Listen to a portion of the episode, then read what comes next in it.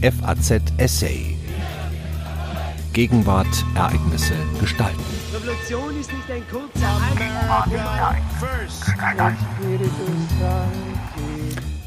Zwei Spanien. Vor achtzig Jahren ist mit dem Sieg Francos der spanische Bürgerkrieg zu Ende gegangen. Die Spaltung des Landes, die seine Folge war, wirkt in Politik und Gesellschaft bis heute nach. Ein Essay von Professor Doktor Birgit Aschmann.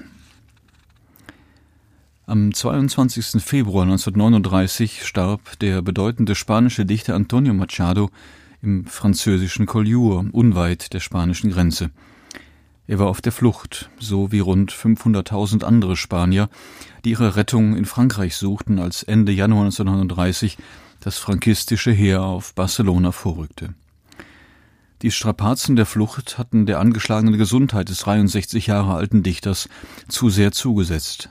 Seine fünfundachtzig Jahre alte Mutter, die mit ihm geflohen war, ertrug den Verlust nicht. Sie starb drei Tage später. Antonio Machado hatte die Spaltung der spanischen Gesellschaft viele Jahre zuvor vorausgesehen. In einem seiner bekanntesten Gedichte hatte er neunzehnhundertzwölf geschrieben: »Kleiner Spanier, der du auf die Welt kommst, behüte dich Gott. Eines der beiden Spanien wird dir dein Herz gefrieren lassen.« Später wurden die Zeilen als prophetische Vorwegnahme des Bürgerkriegs gedeutet. Dabei ist gerade Antonio Machados Schicksal symptomatisch dafür, wie der Riss, der Spanien seit dem Beginn des Bürgerkriegs im Jahr neunzehnhundertsechsunddreißig in zwei Hälften teilte, durch Familien gehen konnte. Kurz nachdem er auf der Flucht gestorben war, dichtete sein Bruder Manuel Machado Hymnen auf den noblen und tapferen Caudillo Francisco Franco. Ihm, der ein einiges und großes und freies Spanien habe strahlend wieder auferstehen lassen, sandte Manuel Machado am Ende des Krieges ein herzliches Willkommen in seinem Madrid. Nach der Einnahme der spanischen Hauptstadt durch Francos Truppen Ende März neunzehnhundertneununddreißig war der Bürgerkrieg zu Ende.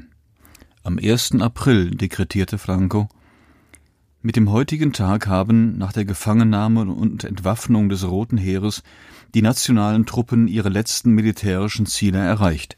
Der Krieg ist beendet. Doch die Schrecken des Krieges waren nicht vorbei. Sie prägten das Franco-Regime und waren all jenen wohl bewusst, die sich nach dem Tod des Caudillo im Jahr neunzehnhundertfünfundsiebzig um einen friedlichen Übergang zur Demokratie bemühten. Bis auf den heutigen Tag ist die spanische Gesellschaft mit der Hinterlassenschaft des Bürgerkrieges konfrontiert. In dem monumentalen Tal der Gefallenen, dem Valle de los Caídos, und den Einschusslöchern in der damals umkämpften Gebäuden der Madrider Universität, in den Knochen der Toten, die noch längst nicht alle aus der spanischen Erde geborgen sind, in der sie nach ihrer Exekution verscharrt wurden, in den heftigen Debatten, die immer wieder über den Bürgerkrieg und sein Erbe geführt werden. Äußerungen aus Katalonien suggerieren, die Franco-Ära sei noch immer nicht vorbei. Die langen Nachwirkungen und der heutige Umgang mit dem Bürgerkrieg sind nur verständlich, wenn man drei Phänomene berücksichtigt: die Besonderheiten dieses Krieges, die Nachkriegsphase unter Francos Herrschaft und die Dynamik der Erinnerungen seit dem Übergang zur Demokratie. Um den Beginn des Krieges ranken sich viele Mythen. Doch weder das nationalsozialistische Deutschland noch die Sowjetunion trugen neunzehnhundertsechsunddreißig die Schuld an seinem Ausbruch. Ebenso wenig der vermeintlich überzeitliche, gewaltgeneigte Charakter der Spanier. Das Bild der zwei Spanien, das von einem kontinuierlichen Konflikt vom neunzehnten bis in das zwanzigste Jahrhundert ausgeht, ist ebenfalls kritisch zu betrachten. Zwar ist richtig, dass sich seit Beginn des neunzehnten Jahrhunderts Konservative und Progressive immer wieder, auch gewaltsam, gegenüberstanden, aber erstens lenkt dieses Bild von den konkreten Verantwortlichkeiten in den neunzehnhundertdreißiger Jahren ab und zweitens verdeckt es die Tatsache, dass sich die spanische Gesellschaft nicht einfach in zwei homogene Lager aufteilen ließ. So belegt gerade das Schicksal der Brüder Manuel und Antonio Machado, dass die Spaltung in zwei Spanien weniger die Ursache als vielmehr eine Folge des Bürgerkriegs war. Erst eine Kombination aus Repression und Anreizen nach dem Ausbruch des Krieges hatte aus Manuel Machado einen Apologeten des Frankismus werden lassen. Hatte er doch neunzehnhunderteinunddreißig noch Hymnen auf die Zweite Spanische Republik gedichtet und Kommunismus wie Faschismus gleichermaßen als Feinde des Individualismus verurteilt. Letztlich gehörten die Brüder Machado zu jenem dritten Spanien, das erst durch die Polarisierung des Krieges gezwungen wurde, sich zu einer Seite zu bekennen. Dieses dritte Spanien, das weder dem einen noch dem anderen Lager angehörte, war die eigentliche, schmale soziale Basis der Zweiten Republik von neunzehnhunderteinunddreißig. Bürgerliche Intellektuelle, Liberale und Sozialisten setzten auf ein Reformprogramm, mit dem der Weg des Landes in die Moderne geebnet werden sollte. Das Scheitern dieser Republik ist dabei dem Scheitern der Weimarer Republik nicht unähnlich. In beiden fehlte der Gesellschaft die Bereitschaft, die demokratischen Kräfte auch in Krisenzeiten zu stärken. Nicht als spanischen Sonderweg, sondern im Gegenteil als genuinen Ausdruck der typischen europäischen Konstellation der Zwischenkriegszeit beurteilt daher der spanische Zeithistoriker Enrique Moradielos die Entwicklung der Spanischen Republik. Überall in Europa hätten sich unterschiedliche Präferenzen für die Optionen demokratische Reform, autoritäre Reaktion und soziale Revolution durchgesetzt. In Spanien prallten sie dann schließlich unvermittelt aufeinander, weswegen die Weltöffentlichkeit den Bürgerkrieg mit so großem Interesse verfolgte. Der Enthusiasmus, mit dem die Republik neunzehnhunderteinunddreißig begrüßt worden war, wich bald der Ernüchterung. Die Reformvorhaben, Besserstellung der Arbeiter, Neuverteilung des Landes, Säkularisierung des Erziehungssystems, Abbau der Offiziersstellen im Militär, stießen auf den Widerstand derer, die um ihre Privilegien fürchteten. Von den starken anarchistischen Gruppen konnten die Reformer keine Unterstützung erwarten. In den Augen der Anarchisten war die Demokratische Republik nur ein weiteres bourgeoises Repressionsregime. Die mitunter weit überzogene Gewalt, mit der die Ordnungskräfte anarchistische Aufstände niederschlugen, trug zum Ansehensverlust der Regierung bei. Die Rückwirkungen der Weltwirtschaftskrise ließen soziale Maßnahmen ins Leere laufen und entfremdeten die Arbeiterschaft weiter von der Reformoption. Ein erheblicher Teil der Katholiken hatte die Republik von vornherein abgelehnt, da an ihrem Beginn antiklerikale Ausschreitungen entstanden und ihre Verfassung einen rigiden Säkularisierungskurs festschrieb. Gerade auf dem Land, wo siebenundfünfzig Prozent aller Spanier lebten, und bei den Frauen stieß der Laizismus der Zweiten Republik mehrheitlich auf Unverständnis. Als die Frauen in Spanien im November neunzehnhundertdreiunddreißig erstmals wählen durften, trugen ihre Stimmen zum Wahlerfolg eines Rechtsbündnisses unter der Führung der neu gegründeten katholischen Sammlungspartei CEDA, der Confederación Española de Derechos Autónomos, bei. Obwohl die CEDA fortan die stärkste Fraktion im Parlament stellte, übertrug der liberale Präsident Alcalá Zamora die Regierungsbildung nicht ihr, sondern einer Partei der politischen Mitte, die auch in der vorherigen Koalition mitgewirkt hatte, nun aber daran ging, Reformen zurückzunehmen. Die Anarchisten reagierten mit Aufständen. Die Sozialisten waren nicht bereit, der rechtskatholischen CEDA eine Regierungsbeteiligung zuzugestehen. Als der Premierminister Alejandro Lerroux im Oktober neunzehnhundertvierunddreißig drei ihrer Mitglieder zu Ministern ernannte, riefen die Sozialisten zu einem Generalstreik auf, der in einen bewaffneten Aufstand asturischer Bergarbeiter mündete.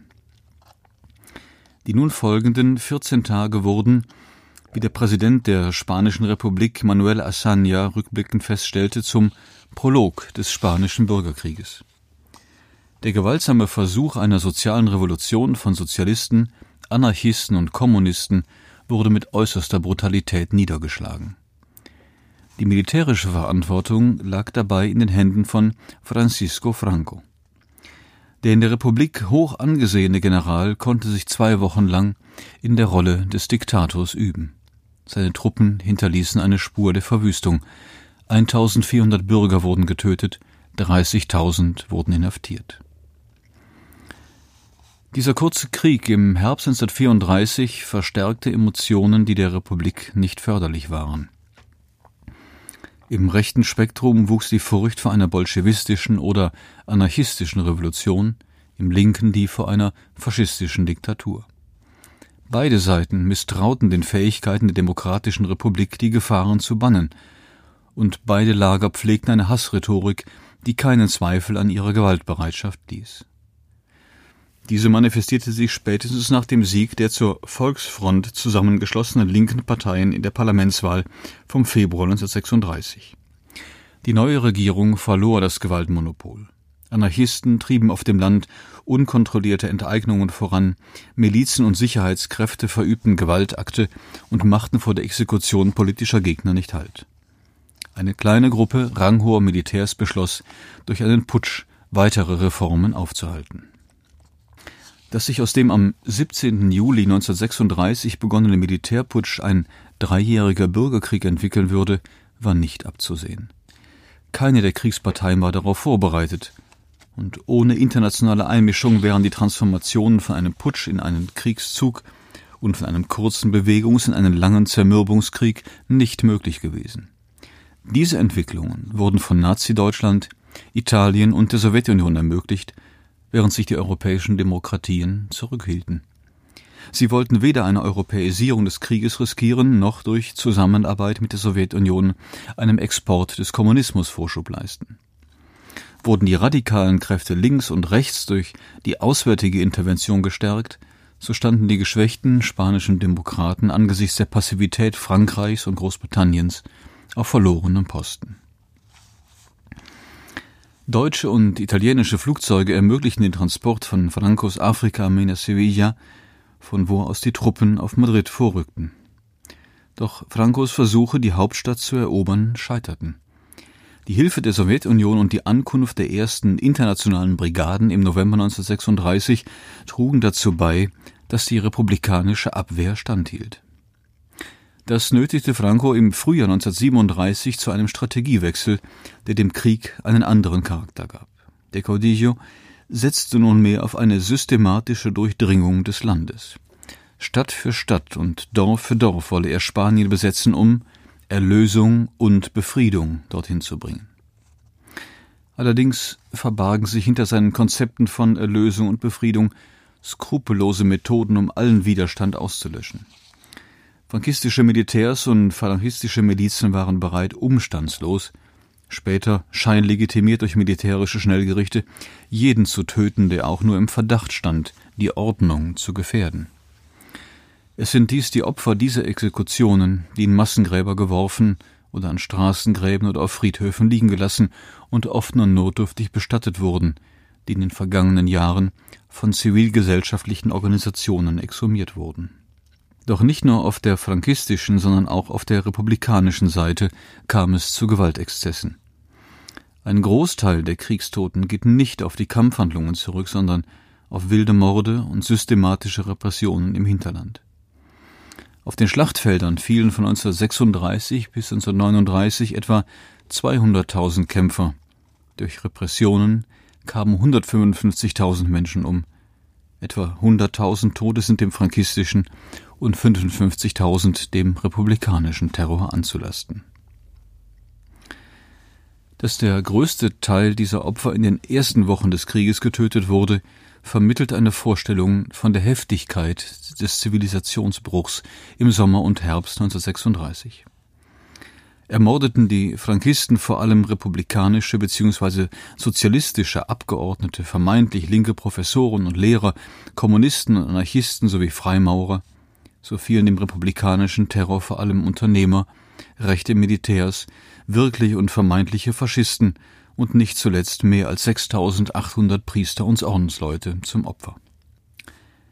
Wegen der antiklerikalen Exzesse zu Beginn des Bürgerkriegs zögerten die spanischen Bischöfe nicht, sich auf die Seite der Frankisten zu stellen. Im August neunzehnhundertsechsunddreißig ließ der Primas der spanischen Kirche, Kardinal Goma, den Vatikan wissen, dass sich der Aufstand gegen eine Regierung richte, die das Land an den Rand des marxistischen und anarchistischen Abgrunds geführt habe und dass sich nunmehr Spanien und Antispanien, die Religion und der Atheismus, die christliche Zivilisation und die Barbarei im Krieg gegeneinander befänden. Kardinalstaatssekretär Eugenio Pacelli, der spätere Papst Pius der Zwölfte, übernahm diese Deutung. Dem Caudillo war die Unterstützung durch die Kirche hochwillkommen.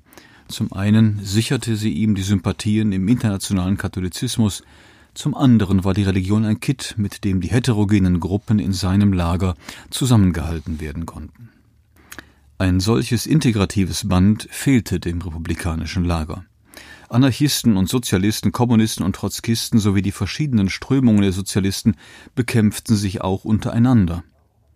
Das schwächte die republikanische Seite ebenso wie anarchistische Vorbehalte gegenüber Disziplin und Hierarchie.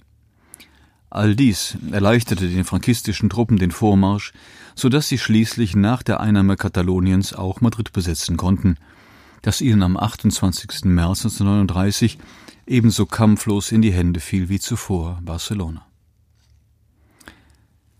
Das Jahr neunzehnhundertneununddreißig wurde von Franco zum Jahr des Sieges erklärt. Den Frieden brachte es nicht. Nur einen Tag, nachdem der Diktator den Krieg für beendet erklärt hatte, wurden die Spanier in einer Radioansprache gemahnt, dass der Frieden keine bequeme und feige Erholung sein dürfe und dass das Blut der für das Vaterland Gefallenen kein Vergessen gestatte. Die Ansprache mündete in den Appell zur Wachsamkeit, denn Spanien befindet sich weiterhin im Krieg gegen jeden Feind des Inneren und des Äußeren. Tatsächlich begann für viele Spanier nun ein Leidensweg. Mit dreihunderttausend Häftlingen im Jahr neunzehnhundertvierzig waren die Gefängnisse restlos überfüllt. Hinzu kamen vierhunderttausend Gefangene, vor allem ehemalige Soldaten, die in Konzentrationslager gebracht worden waren. Wer sich mit dem Gedankengut des Frankismus identifizieren konnte, wurde relativ schnell entlassen. Wer zu sehr als sozialistisch oder kommunistisch verseucht galt, wurde zum Wohle der Gesellschaft lange weggesperrt oder exekutiert. dreißigtausend Personen fielen der frankistischen Repression noch nach dem Krieg zum Opfer. Wer aber aus der Haft entlassen wurde, war auch danach nicht frei. In der kontrollierten Freiheit blieben die Betroffenen dauerhaft im Visier frankistischer Ordnungshüter. Sieger und Verlierer unterschieden sich nach dem Bürgerkrieg in ihren Lebensbedingungen, Zukunftschancen, Emotionen und Erinnerungsmöglichkeiten. Die offizielle Erinnerung an den Bürgerkrieg in den neunzehnhundertvierziger und neunzehnhundertfünfziger Jahren war Teil einer Machtpolitik, die Verdienste honorierte, Gegner einschüchterte und durch die Verquickung nationaler und religiöser Rituale die eigene Legitimation inszenierte. Der Krieg wurde lange nicht als Bürgerkrieg bezeichnet, weil dieser Begriff eine Gleichwertigkeit der Kombattanten nahelegte. Diese offizielle Lesart wurde erst in den neunzehnhundertsechziger Jahren in Frage gestellt. Wissenschaftliche Werke zunächst ausländischer Historiker, die auf dem liberaler werdenden Buchmarkt in spanischer Übersetzung erschienen, begründeten eine seriöse Forschung über den Bürgerkrieg jenseits der parteiischen Darstellungen. Unabhängig davon hatte sich Ende der neunzehnhundertsechziger Jahre ein Wandel in der allgemeinen Einstellung gegenüber dem Bürgerkrieg vollzogen, in dem sich die Überzeugung festsetzte, der Krieg sei letztlich ein tragischer Wahnsinn gewesen, für den irgendwie alle verantwortlich gewesen seien. Das allseitige, wenn auch vage Schuldeingeständnis ermöglichte es den Vertretern der spanischen Parteien, während des Übergangs zur Demokratie Versöhnung zu fordern, um sich sodann von der Vergangenheit ab und der Zukunft zuzuwenden. Die Furcht vor dem Ausbruch eines neuen Bürgerkriegs war in den siebziger Jahren auf allen Seiten vorhanden und förderte die Kompromissbereitschaft der Politiker. Allzu konkrete Erinnerungen waren unerwünscht, schließlich war unklar, welche emotionalen Folgen es haben könnte, an alten Wunden zu rühren. In Zeiten demokratischen Aufbaus und wirtschaftlicher Prosperität war das Interesse an der Vergangenheit ohnehin geringer. So kam es, dass der sozialistische Ministerpräsident Felipe González anlässlich des fünfzigsten Jahrestags des Ausbruchs des Bürgerkriegs neunzehnhundertsechsundachtzig die Devise ausgab: Ein Bürgerkrieg sei kein erinnerungswürdiges Ereignis. Ende des zwanzigsten Jahrhunderts kehrte sich diese Einstellung zur Erinnerung um. Was vor dem als Voraussetzung für eine Versöhnung positiv bewertet wurde, geriet jetzt als Pakt des Vergessens in Kritik. Abermals war Spanien nicht auf einem Sonderweg, sondern Teil einer europäischen Bewegung. Mit den Erinnerungsorten, den Lieux de Mémoire, hatte der französische Historiker Pierre Nora neunzehnhundertsechsundachtzig einen europäischen Trend gesetzt, der Aufarbeitung und Erinnerung zu einer wissenschaftlichen, politischen und gesellschaftlichen Aufgabe machte. In Spanien setzte dieser Trend mit einer gewissen Verzögerung um die Jahrtausendwende ein, dann aber umso heftiger. Die Intensität ergab sich daraus, dass verschiedene Entwicklungen ineinandergriffen. Die Geschichtswissenschaft nahm neue Opfergruppen in den Blick. Untersuchungen über das Schicksal inhaftierter Frauen und ihrer Kinder warfen ein neues Licht auf die Unbarmherzigkeit des Repressionssystems. Darüber hinaus hatte ein Generationswechsel stattgefunden. Die Enkel wollten das Schweigen der Eltern nicht mehr hinnehmen und fragten nach dem Verbleib ihrer Großeltern. Aus der Suche des Journalisten Emilio Silva nach den sterblichen Überresten seines im Oktober neunzehnhundertsechsunddreißig von Frankisten erschossenen Großvaters entwickelte sich die Selbsthilfeorganisation Asociación para la Recuperación de la Memoria Histórica, die Vereinigung zur Wiedergewinnung des historischen Gedächtnisses. Dieses Konzept der Memoria Histórica wurde zum Politikum, da sich die nunmehr oppositionellen Sozialisten das Konzept zu eigen machten, zumal die regierenden Konservativen des Partido Popular sich einer erneuerten Erinnerungspolitik versagten. Nachdem die Sozialisten unerwartet die Parlamentswahl zweitausendvier gewonnen hatten, trieben sie ein Gesetz zur Memoria Histórica voran, das zweitausendacht verabschiedet wurde. Die heftigen Debatten über dieses Gesetz waren Ausdruck einer massiven gesellschaftlichen Polarisierung. Der fast vergessene Franco wurde plötzlich zum gesellschaftlichen Streitobjekt. Die Diskussion über die Rolle des Diktators und den historischen Ort des Frankismus wurde noch einmal angeheizt, als zweitausendelf eine im Auftrag der sozialistischen Regierung arbeitende Kommission vorschlug, den Leichnam des Diktators aus dem Valle de los Caídos zu entfernen. Denn der Ort könne sonst niemals ein Gedächtnisort für alle Opfer des Bürgerkrieges sein. Im Schatten jener politischen Polarisierung entwickelte sich der Katalonien-Konflikt. Es ist weder ein neues noch ein zufälliges Phänomen, dass gesamtspanische Krisenzeiten mit dem Bestreben katalanischer Nationalisten einhergehen, die Autonomie auszubauen oder die Souveränität zu erlangen. In den chaotischen Momenten zu Beginn der Ersten Republik achtzehnhundertdreiundsiebzig und der Zweiten Republik neunzehnhunderteinunddreißig hatten Katalanen ebenso einen unabhängigen Staat proklamiert wie während des asturischen Bergarbeiteraufstands neunzehnhundertvierunddreißig.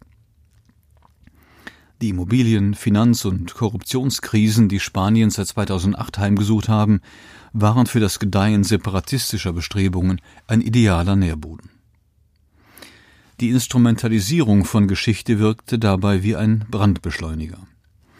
Wird den Katalanen von Spanien aus anderen Regionen ein jahrhundertealter überheblicher Egoismus vorgeworfen, so reagieren diese mit der Unterstellung, Madrid werde von Frankisten regiert. Die Demokratie- und Transitionskritik von Spaniens linken Populisten und die Frankismuskritik der Historiographie werden von einigen katalanischen Propagandisten zu einem rundum negativen Spanienbild vermischt. Als Reaktion auf den katalanischen Nationalismus gedeiht mittlerweile auch wieder ein spanischer Nationalismus, den kaum jemand mehr für möglich gehalten hatte. Nicht anders als Aussagen wie die des katalanischen Ministerpräsidenten Quim Torra, die Katalanen müssten für ihre Freiheit doch zu allem bereit sein. Angesichts dieser konfrontativen Rhetorik ist es gut, sich an die mahnenden Worte Manuel Azañas zu erinnern. Er hatte den kommenden Generationen geraten, an die Bürgerkriegstoten zu denken, wenn ihnen wieder der Zorn die Adern schwellen lasse. Aus dem französischen Exil heraus machte sich der Präsident der Zweiten Republik Gedanken über die Ursachen ihres Scheiterns. Eine entscheidende Rolle hätten negative Emotionen wie Hass und Angst gespielt, weshalb man sich hüten sollte, mit diesen Gefühlen zu spielen. Die aktuelle Lage in Spanien gibt aber nicht nur Anlass zur Sorge. Ein Symbol dafür, dass es auch möglich ist, Gräben zu überwinden, ist derzeit eine Ausstellung in Sevilla. Dort, in ihrer Geburtsstadt, werden erstmals die Hinterlassenschaften von Antonio und Manuel Machado zusammen ausgestellt, ihre Manuskripte, ihre Korrespondenz, nicht zuletzt die Theaterstücke, die beide gemeinsam geschrieben haben. Dass die Öffnungszeiten nach dem Ansturm in den ersten zehn Tagen ausgedehnt wurden, ist ein ermutigendes Zeichen. Sie hörten ein Essay von Professor Doktor Birgit Aschmann. Sie lehrt europäische Geschichte des neunzehnten Jahrhunderts an der Humboldt-Universität Berlin. F A Z Essay. Ereignisse gestalten.